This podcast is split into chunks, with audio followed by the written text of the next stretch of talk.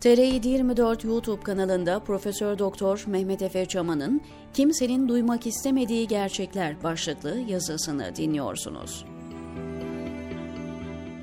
CHP lideri Kemal Kılıçdaroğlu 15 Temmuz 2016 tartışmalı darbe girişimi sonrası tutuklanan askerlerden bahsederken FETÖ irtibatlı bu askerlerin listelerinin bulunduğu kalın bir dosyanın Orgeneral İlker Başbuğ'un Genelkurmay Başkanı olduğu dönemde askeriyeye verildiğini fakat hiçbir şey yapılmadığını üzülerek anlatıyor.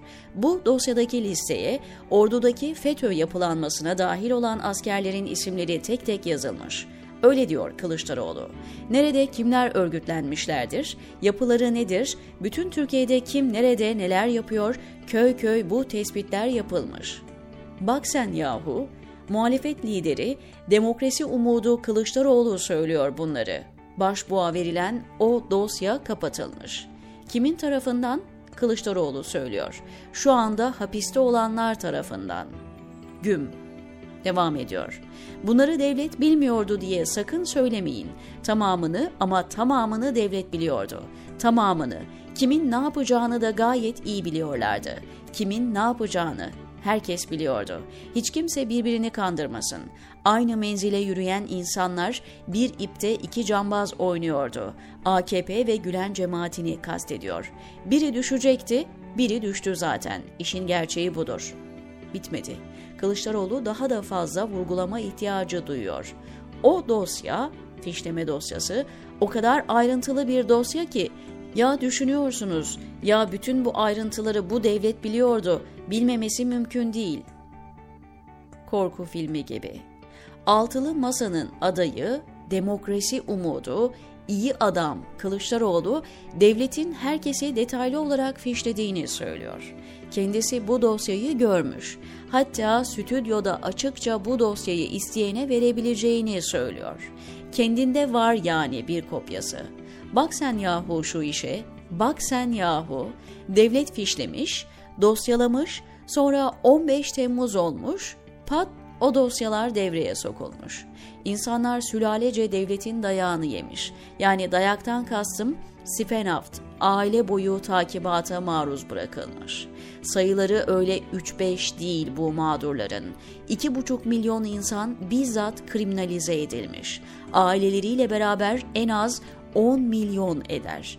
Aile bireyleri de fişlenmiş, dışlanmış, sosyal soykırıma tabi tutulmuş ve Kılıçdaroğlu bunları anlatıyor. Anlatırken ne kötü oldu, bunlar antidemokratik ve hukuksuz uygulamalardır, gelince düzelteceğim babında anlatmıyor. Bak biz dedik ama Erdoğan ve iktidarı gereğini yapmadı babında anlatıyor. Söylenenler korkunç. Bu bir trajedi değil ama. Kılıçdaroğlu bir yerlere göz kırpıyor ve mesele yok, kaldığımız yerden devam ederiz diyor. Erdoğan sonrası döneme dair önemli ipuçları veriyor. Erdoğan ve adamları 15 Mayıs'ta iktidardan giderlerse FETÖ'nün siyasi kanadı operasyonu başlatılacak.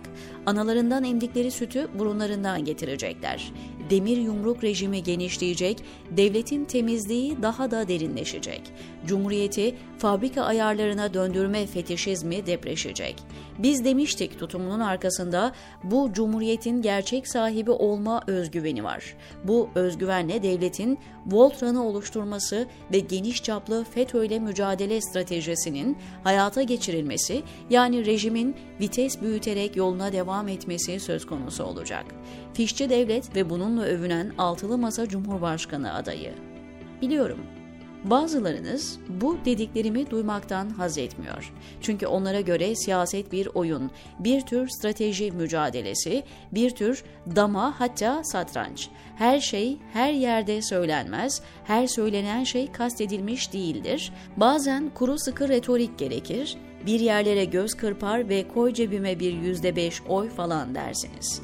Dengeleri gözetmek, ilmi siyaset, Türkiye gerçekleri falan işte.'' Bu kesimler sarf edilen cümlelerin korkunçluğunu kamufle edecek bahaneleri bulur, gerçek bağlamı bizlere belirtir, hala itiraz ediyorsak bize Türkiye'nin coğrafi konumunu, komşularını, gerçeklerini falan hatırlatır. İyi de siz bundan sıkılmadınız mı artık? Daha ne olması gerekiyor uyanmanız için? Her gün yeni bir dünyaya gözlerini açan ördekçikler gibi olmaktan bıkmadınız mı?'' Taktiksel gerekçelerle Erdoğan'ın anayasaya aykırı Cumhurbaşkanlığı adaylığına itiraz etmeyen bir muhalif cepheden bahsediyoruz. Unuttunuz mu? Ey KHK'lılar, ey Kürtler, ey zulme uğratılmış ve rejim diskuruyla damgalanmış ve sağa sola savrulmuş insanlar, ey hapistekiler, Ey bağırarak can veren garibanların, plastik sandalyede hapishane köşelerinde ölüp sabah cesedi bulunanların sevdikleri.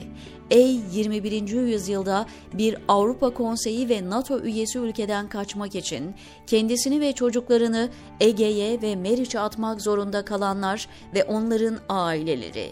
Ey kaçarken ölenlerin geride bıraktıkları. Ey tüm gariban askeri öğrenciler, kumpasa getirilen askerler. Ey tutuklanan hakimler ve savcılar. Normalleşmeye hoş geldiniz. İşte size gerçekliğin acı, kabullenmesi zor yüzü. KHK'lılara topluca rehabilitasyon, hak teslimi, özür, tazminat falan beklerken fişleme listelerinden bahseden ve bu listelerin vakti zamanında gereğinin yapılmamış olmasından yakınan bir Kılıçdaroğlu. Yahu bu adam kontrollü darbe diyordu diye sormayalım mı? Yahu bu adam adalet yürüyüşü falan yaptı. Hatırlamayalım mı? Efendim? Susuyorum. Tamam. Yeter ki siz gerçeklere kulaklarınızı tıkayın. Çünkü evet, bunlar kimsenin duymak istemediği gerçekler, diyor Mehmet Efe Çaman TR724'deki köşesinde.